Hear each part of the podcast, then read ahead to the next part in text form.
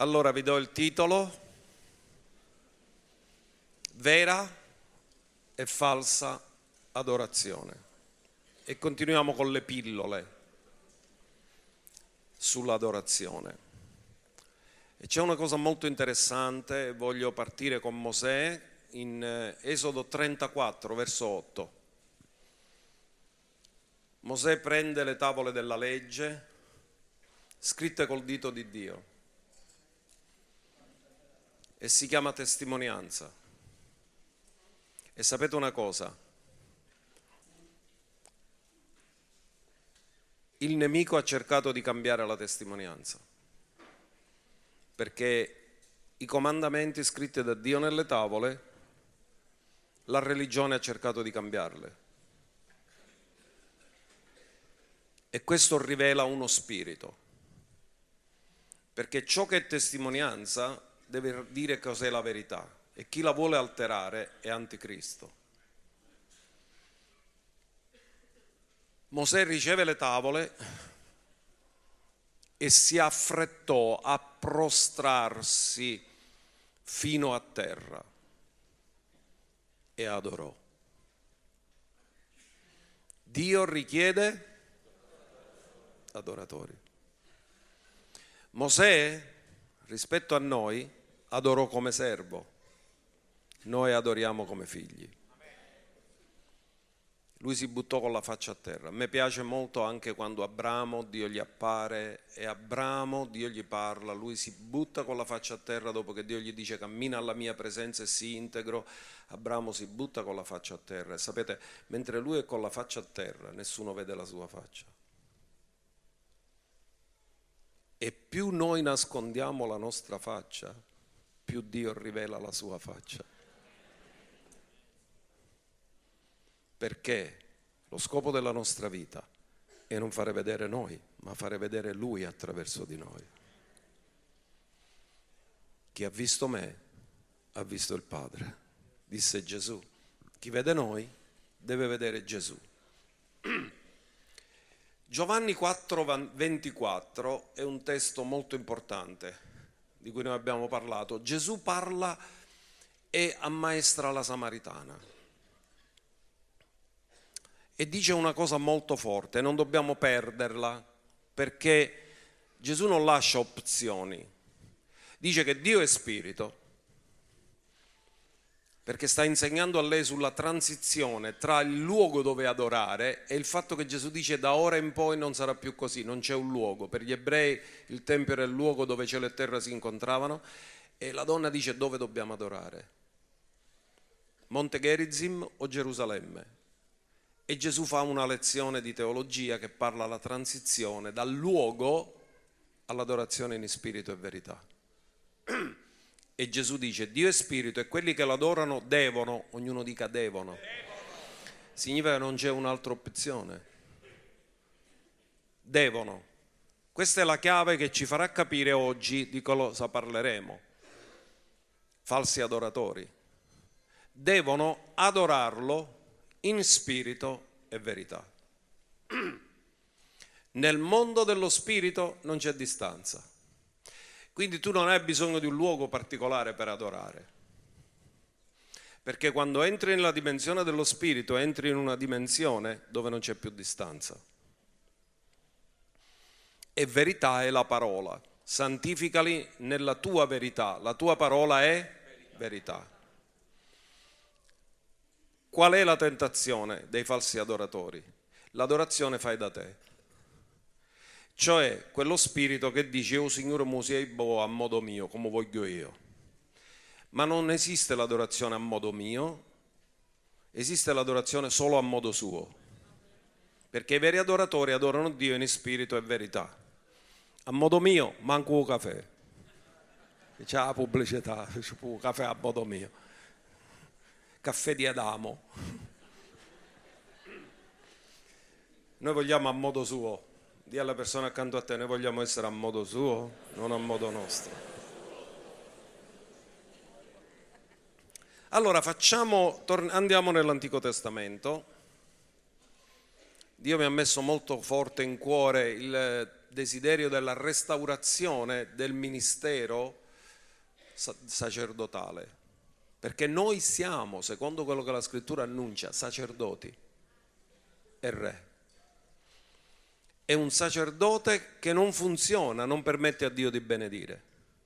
Quindi Dio vuole restaurare il sacerdozio e andiamo a vedere come è iniziato il sacerdozio levitico che era transitorio e impariamo delle lezioni importanti, perché lo scopo del fatto che Dio ha stabilito il sacerdozio non è cambiato lo scopo, è cambiato il modo, perché i propositi di Dio non cambiano. Andiamo a vedere che cosa succede ad Aaron, fratello di Mosè.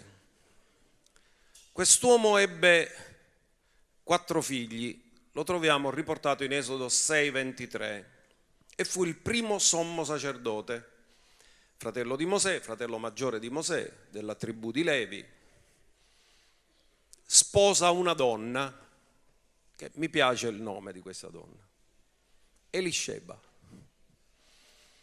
figlia di Aminadab, sorella di Nashon, e ci Nashon qualcuno. Ed ella gli partorì Nadab, Abiu, Eleazar e Itamar.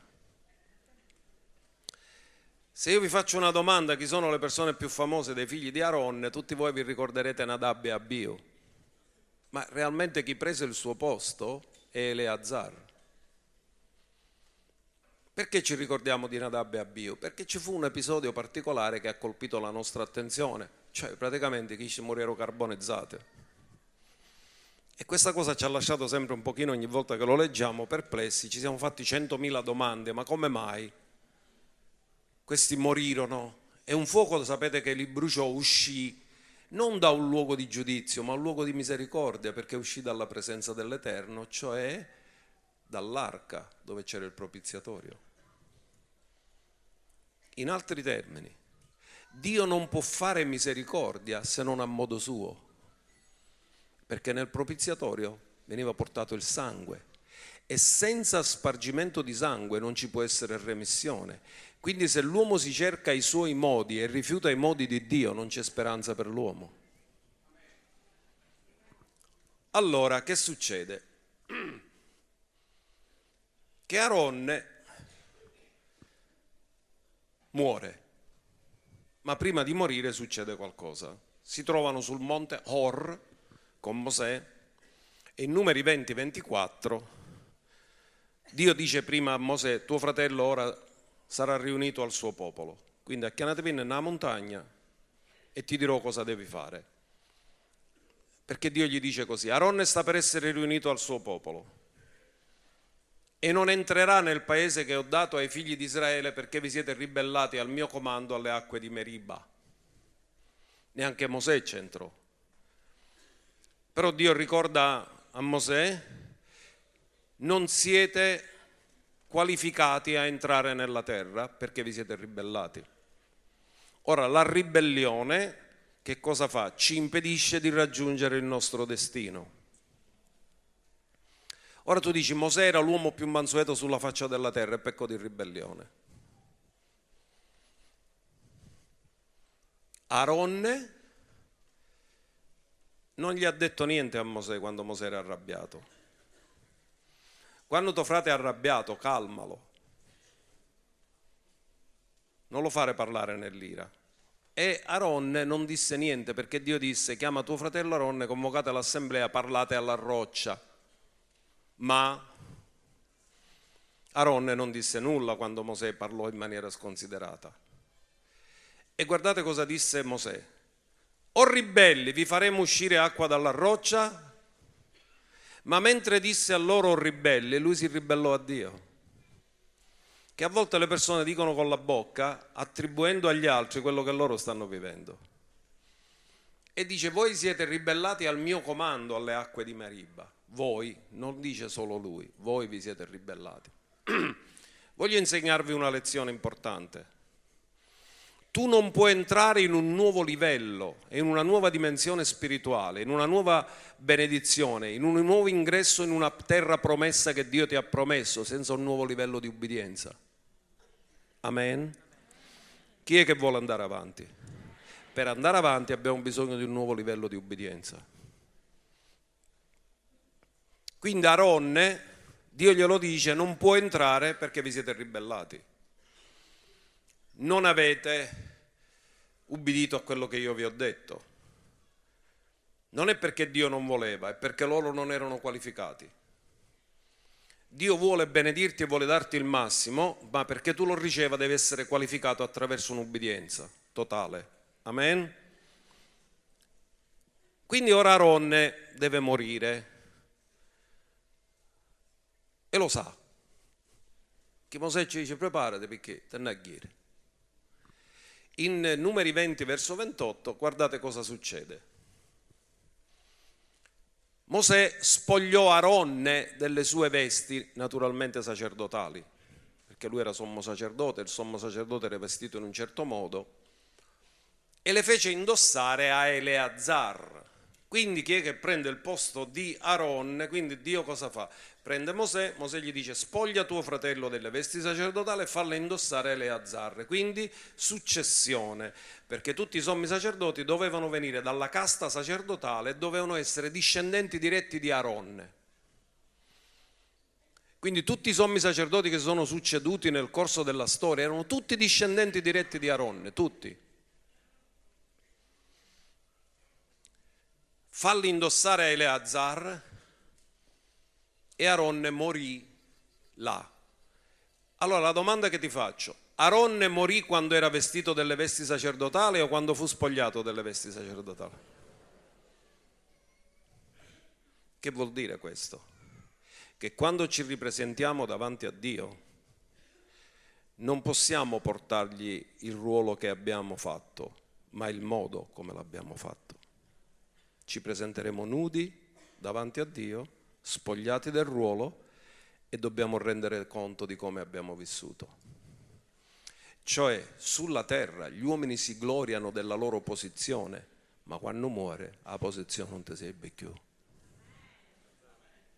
La, quello che conta è la fedeltà davanti alla presenza di Dio. Aronne morì là sulla cima del monte. Poi Mosè ed Eleazar scesero dal monte. Quindi viene, muore un sommo sacerdote, Mosè scende col nuovo sommo sacerdote che è Eleazar. E quindi che cosa succede? Succede che facendo un passo indietro, quando Dio stabilisce il sacerdozio levitico, comincia in una maniera gloriosa. Perché? Perché quando cominciano a offrire i sacrifici sull'altare dei sacrifici, Dio dà un'approvazione dall'alto facendo scendere il fuoco dalla sua presenza che va a bruciare l'olocausto e il grasso. Quindi il sacrificio viene posto sull'altare, ma il fuoco che brucia il sacrificio viene direttamente dal trono di Dio. Ed è approvazione divina. Leggiamo da Levitico 9 verso 22 fino al verso 24 perché ci racconta la storia di quello che è avvenuto. Poi Aronne alzò le mani verso il popolo e lo benedisse dopo aver fatto il sacrificio per il peccato. Fermati, lo benedisse quando? Prima o dopo? Sono figure ombra dei beni che dovevano venire. Cosa vuol dire questo? Che senza il sacrificio della croce non c'è possibilità di benedizione per nessuno. Tutta la benedizione viene dopo aver offerto il sacrificio per il peccato e Gesù si è offerto per ognuno di noi per i nostri peccati. Poi dice l'olocausto, quindi c'era il sacrificio per il peccato sull'altare, l'olocausto e i sacrifici di ringraziamento discese dall'altare. Quindi Mosè e Aaron entrarono nella tenda di convegno, poi uscirono e benedissero il popolo. Allora la gloria dell'Eterno apparve a tutto il popolo Che significa quando appare la gloria? Non è che appariva sempre la gloria. Quando apparve la gloria, cos'è la gloria? La Shekinah. è l'atmosfera di perfezione dove Dio vive. Quindi quando Dio faceva scendere la gloria, stava dicendo avete fatto esattamente come vi ho detto e vi metto il timbro. Perché la gloria non scende se non c'è una perfetta obbedienza. Quando la gloria è scesa è perché loro hanno ubbidito pienamente a quello che Dio gli aveva comandato. Quindi la gloria cos'è? Il suggello, il timbro che si è fatto esattamente come l'Eterno aveva comandato. Perché quando Mosè fece il tabernacolo dice che lo fece esattamente come Dio gli aveva comandato, per questo scese la gloria, perché Dio mise il suggello dicendo Mosè l'hai fatto esattamente come ti ho detto io, quindi ti confermo che sei stato pienamente ubbidiente e la conferma che ti do è tangibile e visibile, faccio scendere la gloria. Andiamo avanti. Quindi, ascoltate, un fuoco uscì dalla presenza da dove uscì il fuoco? E dove era la presenza dell'Eterno? Luogo santissimo. Quindi il fuoco uscì dal luogo e questo fuoco che uscì dal fuoco santissimo, dal luogo santissimo, ma l'offerta dov'era? Era messa nell'altare dei sacrifici. Quindi dal luogo santissimo esce il fuoco, ma fuoco significa anche giudizio che porta purificazione e poi va a bruciare l'olocausto nell'altare dei sacrifici. In altri termini, l'altare dei sacrifici che rappresenta il sacrificio della croce è venuta dalla volontà del luogo santissimo.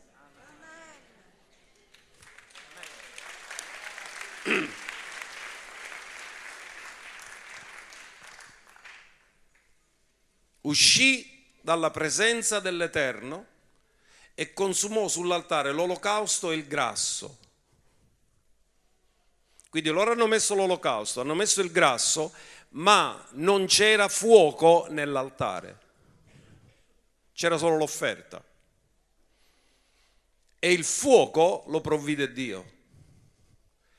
Perché fuoco per gli ebrei significa purificazione e giudizio. In altri termini, il giudizio che doveva venire su di noi è uscito dal luogo santissimo e Gesù ha pagato per tutti noi quel fuoco che ha bruciato l'offerta e l'olocausto era quello che meritavamo noi di morire ed essere bruciati da quel fuoco, ma Dio ha mandato un fuoco, l'ha messo su Gesù, il giudizio per cui noi siamo stati giustificati è caduto su di lui e lui ha portato il giudizio e noi abbiamo ricevuto la purificazione.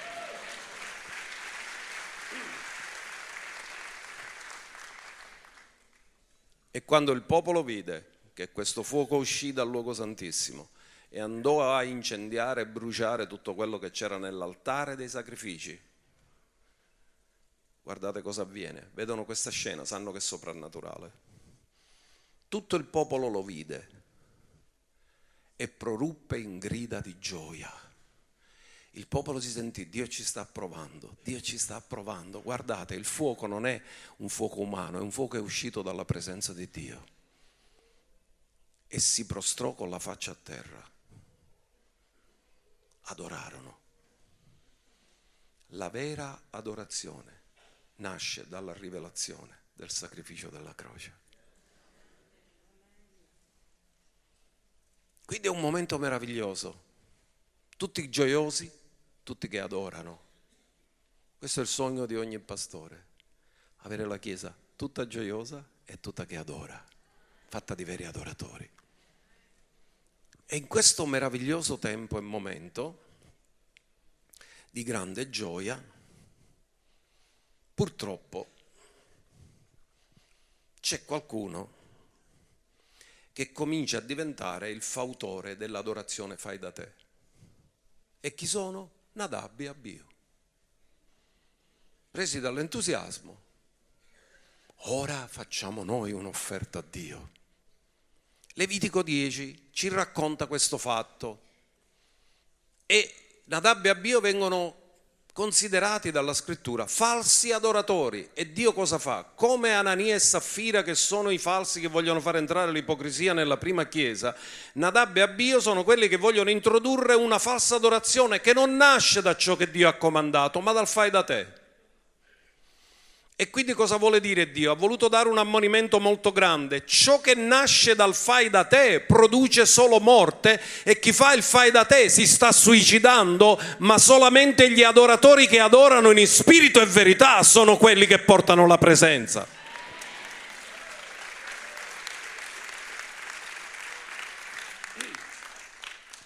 Poi Nadab e Abiu, eh, mi pare uno catanese, Abbia o Abbia o da.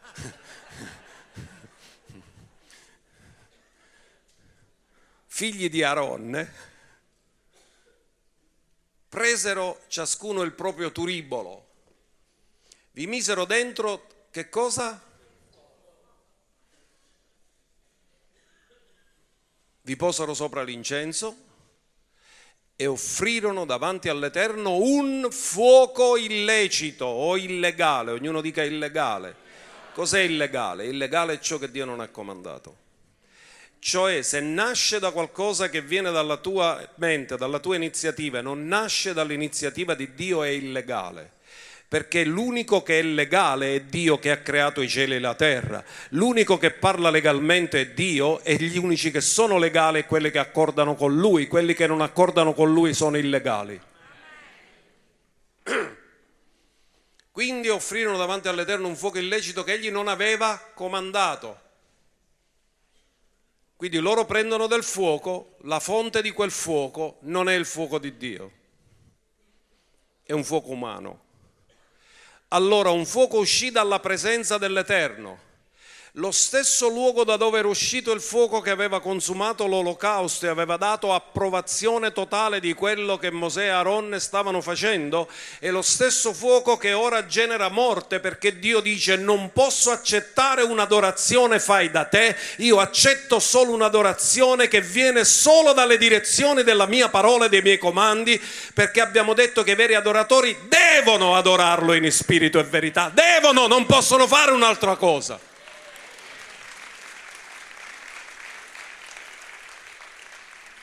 Un fuoco uscì dall'Eterno e li divorò e morirono davanti all'Eterno.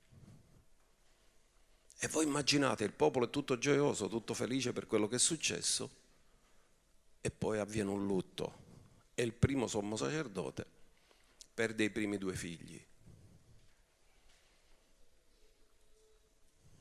E tutti restano scioccati.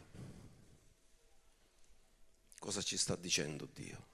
Dal luogo della misericordia, dal luogo santissimo, esce un fuoco e li fa morire.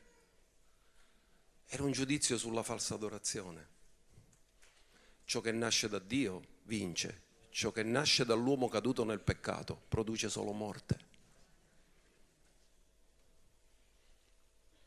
Andiamo avanti, perché Mosè ora dà la spiegazione, poi ci ritorneremo su questo.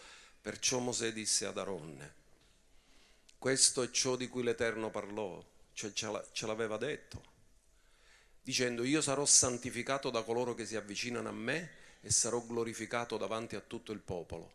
E Aronne tacque. Ora ascoltate, santificato e glorificato, ognuno dica santificato e glorificato. Qual è il compito dei sacerdoti? Santificarlo e glorificarlo. Qual è la prima cosa che Gesù ha detto nel Padre nostro? Padre nostro, che sei nei cieli sia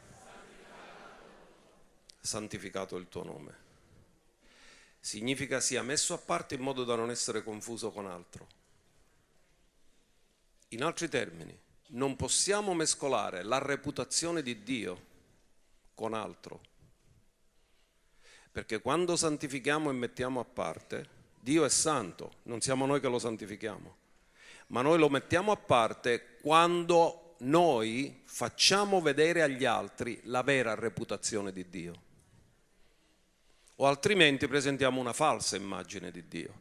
Cosa stavano presentando Nadab e Abio? Una falsa immagine di Dio perché stavano presentando un Dio fai da te, non era il vero Dio. Erano sacerdoti, ma non l'hanno santificato e non l'hanno glorificato. Falsa adorazione. Quindi Mosè chiamò Mishael ed Ezzafan, figli di Uzziel, zio di Aronne, e disse loro, avvicinatevi e portate via i vostri fratelli dal, davanti del santuario, fuori dal campo. Il santuario era luogo di adorazione, falsa adorazione, non può avere niente a che fare con vera adorazione. E così ci fu lutto. Verso 5. Così essi si avvicinarono e li portarono via nelle loro tuniche, fuori dal campo come Mosè aveva detto. Poi Mosè disse ad Aronne, Aleazar e Itamar, suoi figli, non scoprite il vostro capo e non stracciate le vostre vesti, per non morire. Ora qui è un'atmosfera pesante, ci sono due che sono morti. E Mosè sta dicendo, se non avete capito la lezione, morirete pure voi. Qual era la lezione? Mosè disse, non scoprite il capo. Che vuol dire per un ebreo non scoprire il capo? Gli ebrei usano la kippah per dimostrare che sono sotto autorità. Se scopri il capo significa ti sottrai dall'autorità di Dio e fai il fai da te. Quindi Dio, lui gli dice, non mi dovete scoprire il capo, rimanete sempre in sottomissione e ubbidienza vi darò un'altra pillola su questo, che la vera adorazione non può prescindere da una vera sottomissione e ubbidienza. E poi dice non vi stracciate le vesti, perché erano le vesti che Dio aveva dato a loro. E ciò che Dio dà non va stracciato, va conservato bene. Vi ricordate che quando Gesù fu giudicato da Anna e Caiafa, Cosa fece il sommo sacerdote? Si stracciò le vesti. Poteva un sommo sacerdote stracciarsi le vesti? No, sta giudicando Gesù secondo la legge e lui nel momento in cui Gesù giudica Gesù che è l'autore della legge, lui rompe la legge stracciandosi le vesti. E quando si straccia le vesti dichiara la sua morte. Sapete che significa? Che il sacerdozio levitico è morto nel momento stesso in cui il sommo sacerdote si stracciò le vesti e poi Gesù disse tutto è compiuto, quel sacerdozio non esiste più, c'è un sommo sacerdote in eterno secondo l'ordine di Melchisedec.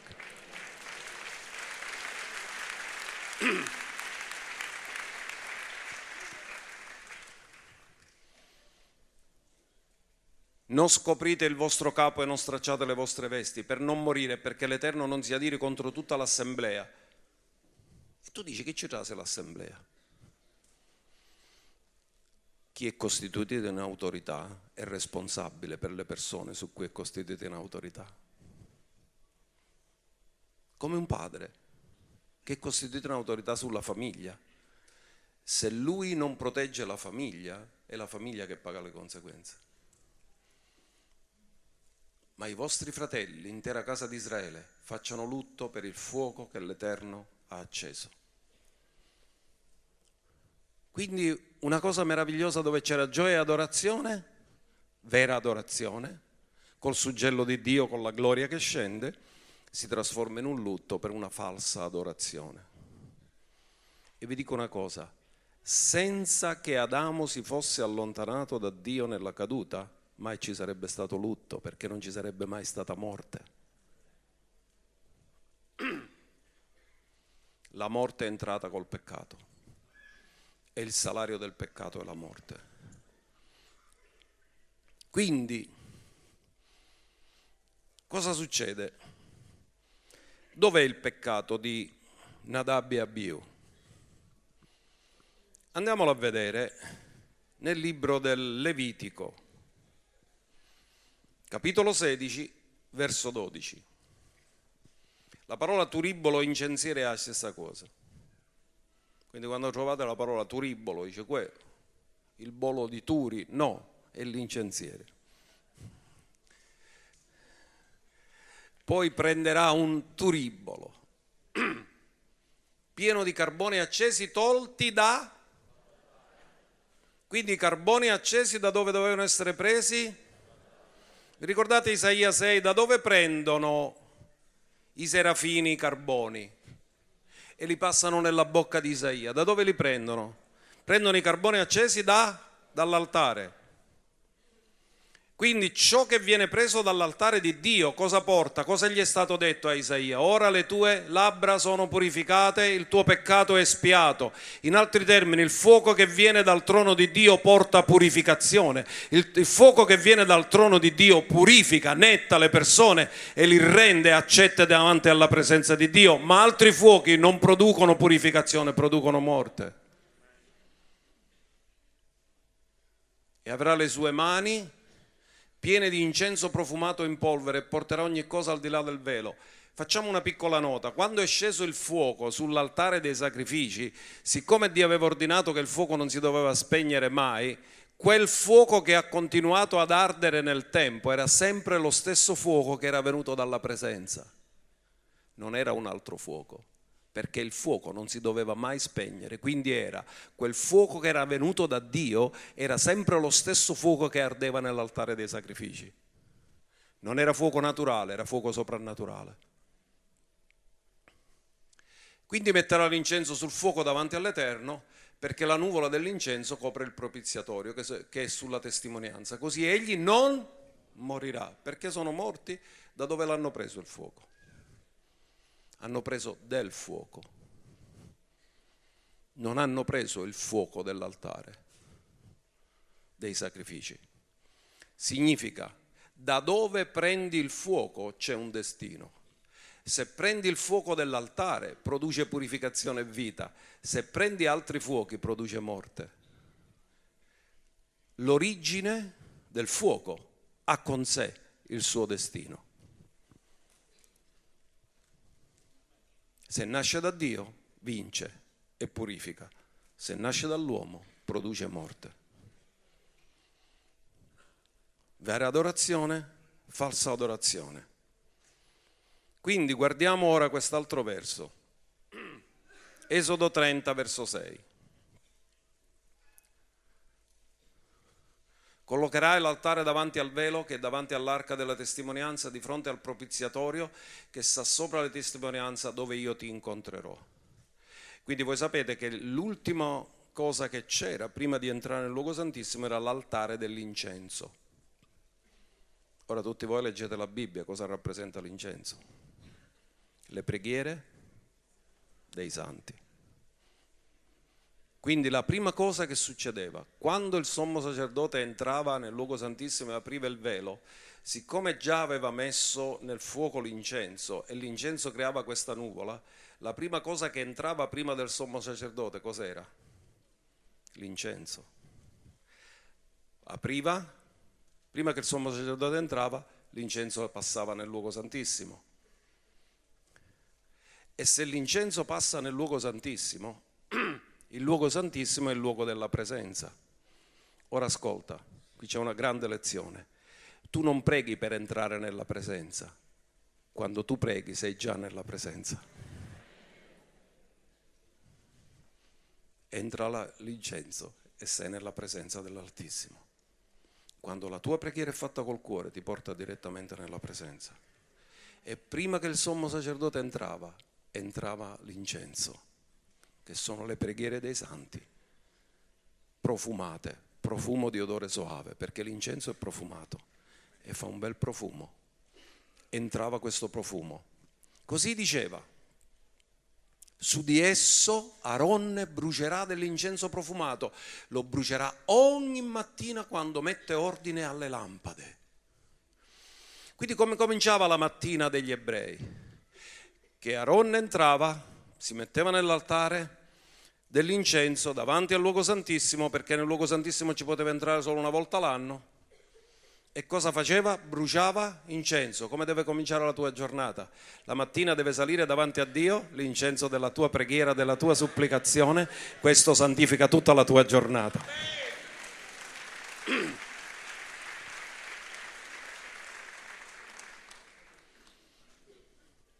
Quindi Aronne iniziava la sua giornata così bruciando l'incenso la mattina. E poi verso 8, quando Aaron accende le lampade sull'imbrunire, l'imbrunire è la sera. Quindi Aaron andava, perché sapete che lui, il compito del candelabro era affidato solo al sommo sacerdote. Il sommo sacerdote 365 giorni l'anno si occupava del candelabro e solo un giorno l'anno entrava nel luogo santissimo. Ma aveva la manutenzione del candelabro. Il candelabro sapete che rappresenta la Chiesa. La Chiesa ha bisogno di continua manutenzione. Ogni giorno.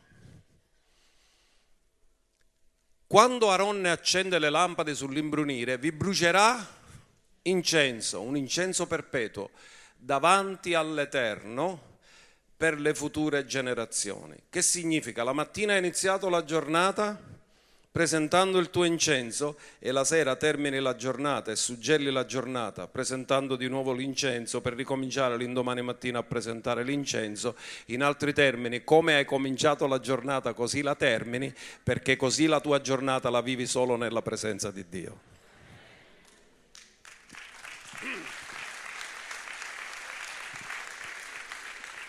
Ora perché Dio parla delle future generazioni? Ascoltate, ogni generazione riceve in eredità ciò che la generazione precedente ha ricevuto in preghiera. Tu diventi beneficiario delle preghiere dei tuoi genitori e i vostri figli saranno i beneficiari delle vostre preghiere. In altri termini, più sale a Dio preghiera, intercessione, ringraziamenti per quelli che sono la prossima generazione, più la prossima generazione raccoglierà l'eredità della generazione precedente e sarà benedetta perché attraverso l'incenso tu salvi e influenzi la prossima generazione.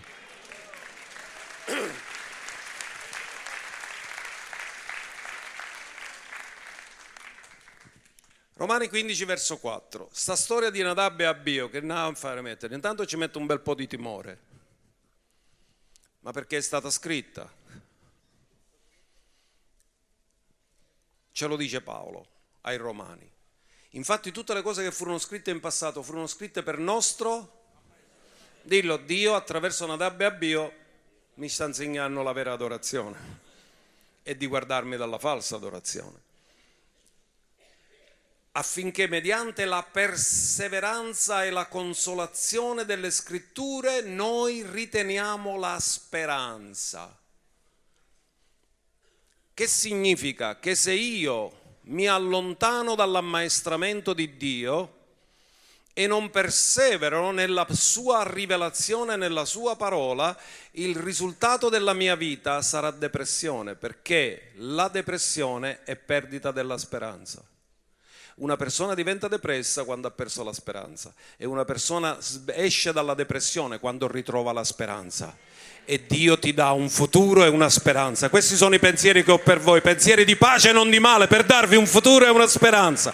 E stamattina se qualcuno ha sofferto di depressione, riafferra la tua speranza perché Dio ha un piano per te e la depressione ti lascia ora nel nome di Gesù e riprendi il proposito di Dio nella tua vita e sconfiggiamo ogni depressione nel nome di Gesù.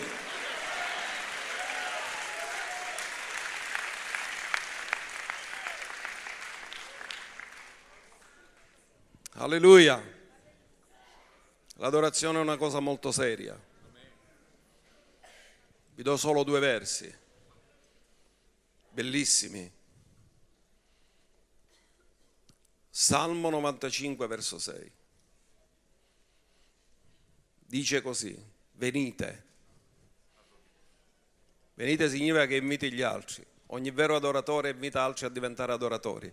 Davide è stato un grande adoratore e tutta la nazione di Israele sono divenuti adoratori. I veri adoratori hanno una grande influenza, i veri adoratori influenzano gli altri a diventare adoratori. Adoriamo, inchiniamoci, inginocchiamoci davanti all'Eterno che ci ha fatti. Che invito meraviglioso. Invito a diventare vero adoratore. Dì alla persona accanto a te, Dio ti ha chiamato ad essere un vero adoratore.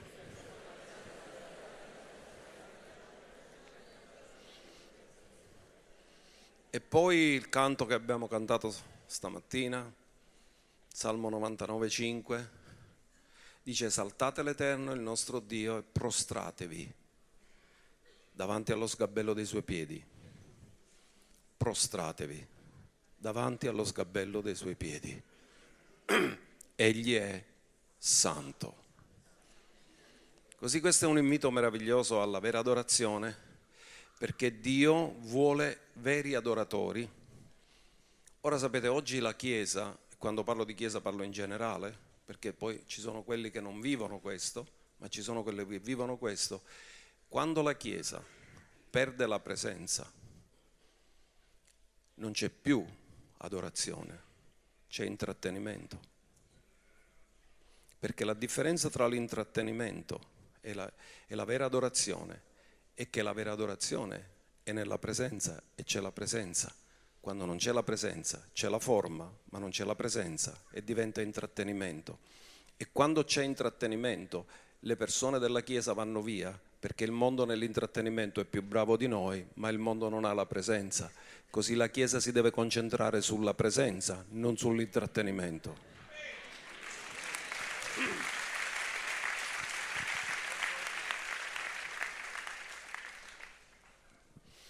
Ora la, una cosa che fa riflettere, Isaia 1.11, com'è possibile che Dio che ha ordinato tutti i sacrifici possa dire non ne voglio sapere niente dei vostri sacrifici? Forse Dio si contraddice? No, ma c'è un motivo perché Dio dice così. Ed è un motivo molto profondo. Guardate, Cosa ha detto il Signore in Isaia 1.11? Che mi importa la moltitudine dei vostri sacrifici, dice l'Eterno, eppure l'ha ordinato Lui. Sono sazio degli olocausti, di montoni e del grasso delle bestie ingrassate. Il sangue dei tori, degli agnelli e dei capri non lo gradisco. Qui ci sarebbe da parlare del fatto che Gesù ha detto che Dio non voleva più né sacrificio né offerta e gli ha preparato un corpo, ma quello è un altro approfondimento. Ma andiamo al verso 13 perché Dio vi spiega perché. E questo è il rischio, ma questa è anche la chiamata del rimanente. Smettete di portare oblazioni inutili. L'incenso è per me come un abominio. Come? Ma l'incenso non rappresenta la preghiera. Come mai Dio può dire l'incenso è per me come un abominio? Perché quando la preghiera, come disse Giacomo, nasce da un disordine interiore, voi non avete perché non domandate. Domandate male per spendere nei vostri. Quindi nasce da un disordine interiore. Non è per amore del regno e per amore della verità, è per il tuo piacere. Quindi quando la preghiera nasce da un disordine, Dio non si piegherà a rispondere al tuo disordine, da esaudire il tuo disordine, perché la vera preghiera deve nascere dall'ordine di Dio che ristabilisce e toglie il disordine della tua vita e ti allinea con l'ordine di Dio.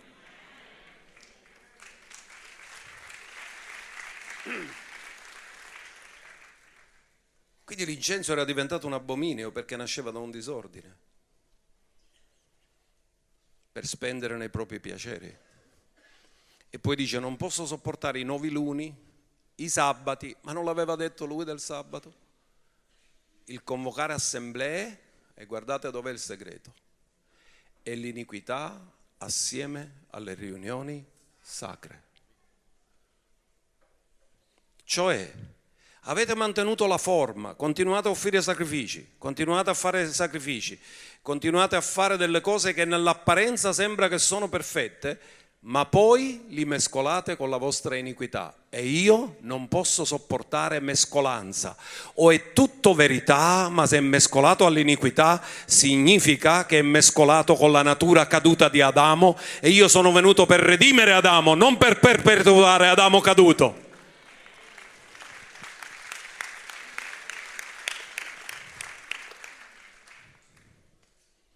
Quindi Dio dice non mi piace questa adorazione così.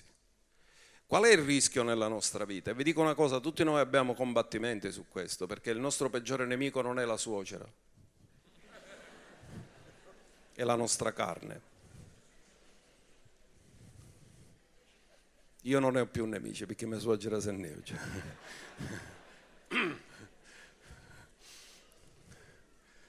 Allora,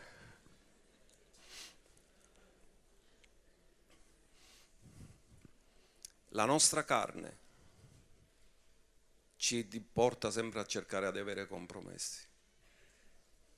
Cioè Dio ti dice una cosa e tu ti fai lo sconto.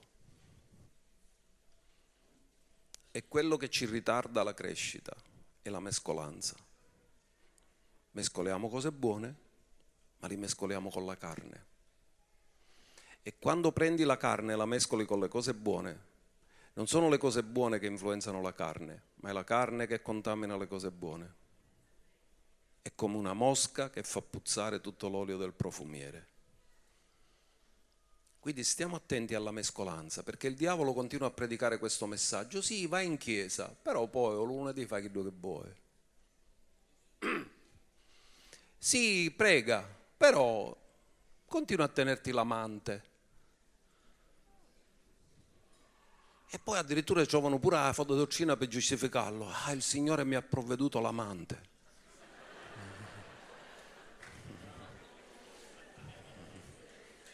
hanno spiritualizzato il peccato e ci attribuirono pure a Dio.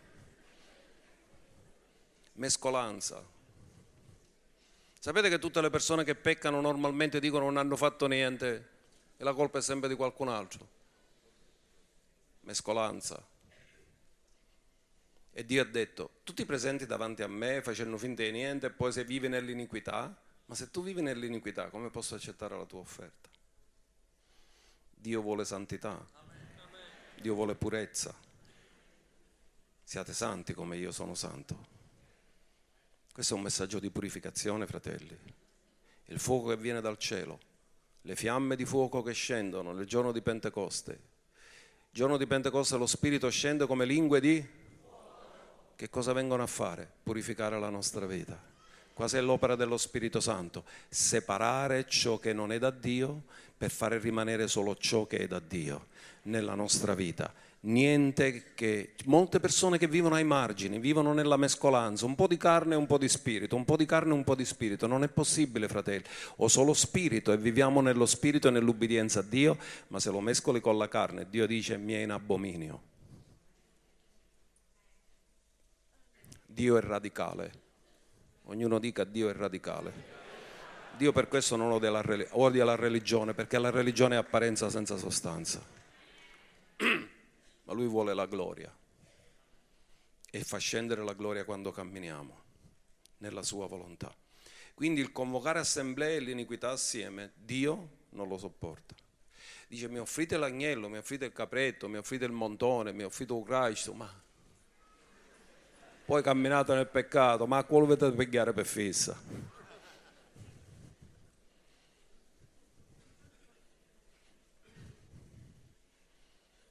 Ecco il motivo perché Dio dice non posso accettarlo. Quello che devi dare deve essere puro, separato e santo. E allora produce risultati. Ma andiamo a vedere a uno che purtroppo non si è fatto una bella nomina, perché quando ci diciamo uno chi è Caino non è una cosa bella. Perché Abele fu dichiarato vero adoratore e Caino falso adoratore? Andiamo a studiare in Genesi 4.2, parliamo di quest'altro esempio. Perché il primo mestiere che l'uomo ha fatto sulla terra è agricoltore. Come lo sappiamo? Perché Dio ci sa damo di coltivare la terra. Secondo mestiere, lavoratore della terra, Caino, ma Abele fu il primo ad avere un altro mestiere, pastore di pecore. Poi partorì ancora Abele, suo fratello, e Abele divenne pastore, pastore di greggi, mentre Caino divenne lavoratore della terra. Col passare del tempo avvenne che Caino fece un'offerta di frutti della terra all'Eterno. E uno dice, eh, è spirituale. Cioè ci fece l'offerta al Signore. Solo che se non è fatta secondo come Dio comanda, Dio non la riceve. Quindi fece un'offerta. Ma andiamo a vedere cosa ha fatto invece Abele. Ora Abele offerse anche egli, quindi anche lui fece l'offerta, ma cosa offerse? Dei primogeniti del suo gregge. Uno fece un'offerta e uno offrì il meglio. In altri termini, quando vuoi onorare qualcuno, Se veramente lo vuoi onorare, gli offri il meglio. Se gli offri qualcosa tanto per offrire, in realtà non lo stai onorando. Ti stai levando le cose con te si onorare a casa. Ma ci ho vestito un regalo, tanto non mi viene più. Perché nel frattempo era entrato il grasso e con il grasso non ci veniva più vestito.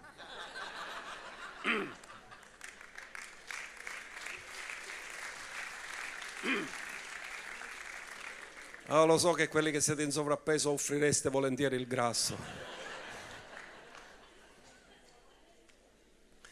Allora, che succede? Abele cosa offre? Primogeniti del gregge. E non solo quelli più magrolini, quelli più grassi. Cioè il meglio del meglio. E che succede? L'Eterno riguardò Abele la sua offerta. Vero adoratore. Abele è tre campione della fede, perché dice per fede offrì un sacrificio migliore. Ora fermatevi un attimo a riflettere. Da dove viene la fede? Dall'udire la parola di Dio. Quindi Abele si è basato su una sua iniziativa o si è basato sulla parola di Dio? I veri adoratori adorano Dio in spirito e verità. E la verità cos'è? La parola di Dio. Caino quando ha offerto si è basato su una parola di Dio o si è basato sulla sua iniziativa? Ciò che nasce dall'iniziativa di un uomo caduto non può soddisfare Dio, ma ciò che nasce da Dio soddisfa Dio.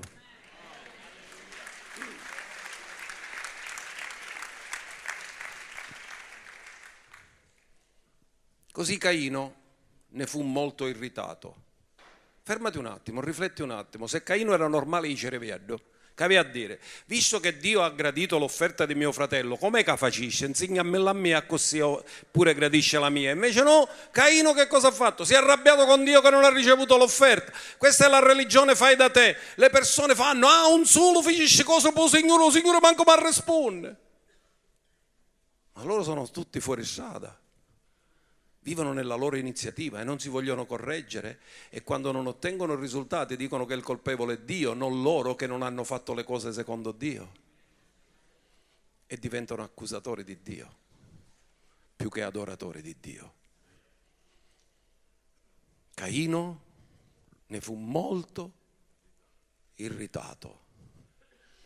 Dì alla persona accanto a te, non ti irritare, insegnate come piacere a Dio.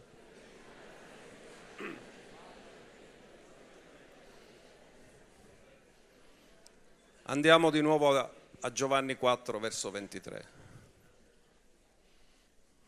Ma l'ora viene, Chiesa, parola della grazia, l'ora viene, anzi è già venuta, che i veri adoratori adoreranno il in spirito e verità, perché tali sono gli adoratori che il Padre richiede, cioè un stampo e kid, un modello e kid, Dio non accetta cose fuori da quello stampo e da quel modello perché quelli che lo adorano devono adorarlo in spirito e verità, non per iniziativa personale umana dell'uomo caduto nel peccato, ma ciò che nasce da Dio vince il mondo e i veri adoratori adorano secondo la verità della parola.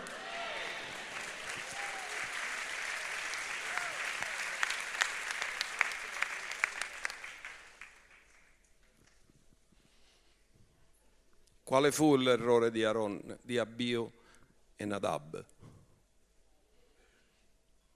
Offrirono del fuoco,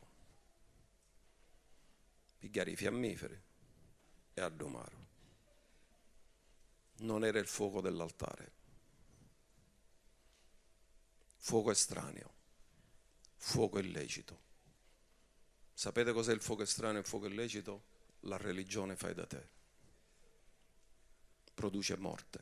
Illude le persone che sono a posto e poi si ritrovano un fieno. Ma io avevo a chiesa, sì. Ma io Signore si beve a modo tuo. I veri adoratori adorano Dio in spirito e verità, secondo la sua parola, secondo la sua volontà. Perché Gesù disse, ci sono persone che in mano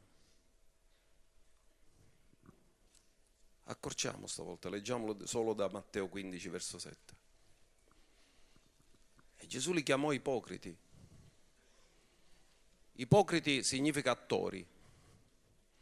Attore significa uno che recita la parte di un altro. Attore significa uno che sta fingendo, nascondendo la realtà. Ipocriti, ben profetizzò di voi Isaia quando disse, questo popolo si accosta a me. Quindi c'è uno dire, vanno, pregano, si accostano, con la bocca, mi onora con le labbra, ma il loro cuore è lontano da me. Tu la sposeresti una donna che ti dice parole mielate, però non ti ama? E questo è Dio. Se tu gli dici, Signore, io ti amo, sì, Signore, però poi il tuo cuore è lontano da Lui, in vano puoi dire questo, non lo convinci, perché Lui vuole il tuo cuore. In altri termini, Dio non vuole chiacchiere, vuole una relazione vera, una vera relazione con Lui, una vera relazione d'amore. E poi dice, e in mano mi rendono un culto o mi adorano insegnando dottrine che sono comandamenti di uomini caduti, morti nei falli e nei peccati. E loro vogliono farmi il culto insegnando le loro dottrine e non sottomettendosi alla mia parola, perché i veri adoratori adorano Dio in spirito e verità. I veri adoratori adorano Dio così, i falsi adoratori sono il fai da te e con Dio il fai da te non esiste. Perché se noi ci sottomettiamo alla sua autorità, rinunciamo a tutti i nostri modi di pensare per fare la sua volontà, sia fatta in terra la tua volontà come è fatta nei cieli. Amen. Ma non vogliamo che la nostra adorazione sia vana, ma sia un'adorazione che prende le cose del cielo e le porta sulla terra. Facciamo un applauso al Re.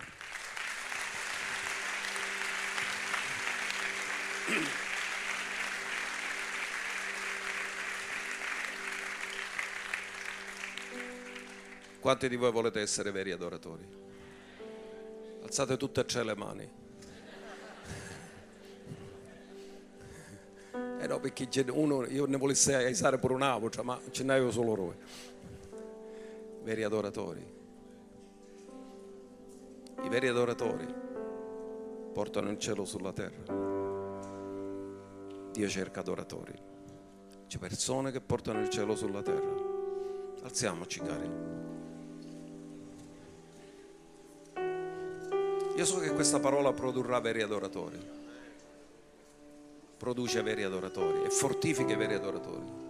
Dà luce e chiarezza, sono pillole che ti aprono la mente per capire la mente di Dio. Perché io non voglio ragionare secondo la mia mente, io voglio capire la mente di Dio e mi sottometto alla mente di Dio. E non dite che lo Spirito Santo non ci sta spiegando non ci sta parlando la parola, perché arriva. Quanti di voi sapete che è arrivata la parola? Che l'avete ricevuto? E questo l'amen non ce l'avete perché ve lo dico io, perché l'avete dentro di voi, perché lo Spirito Santo attesta cos'è la verità. Avete lo Spirito della verità e la verità rende liberi.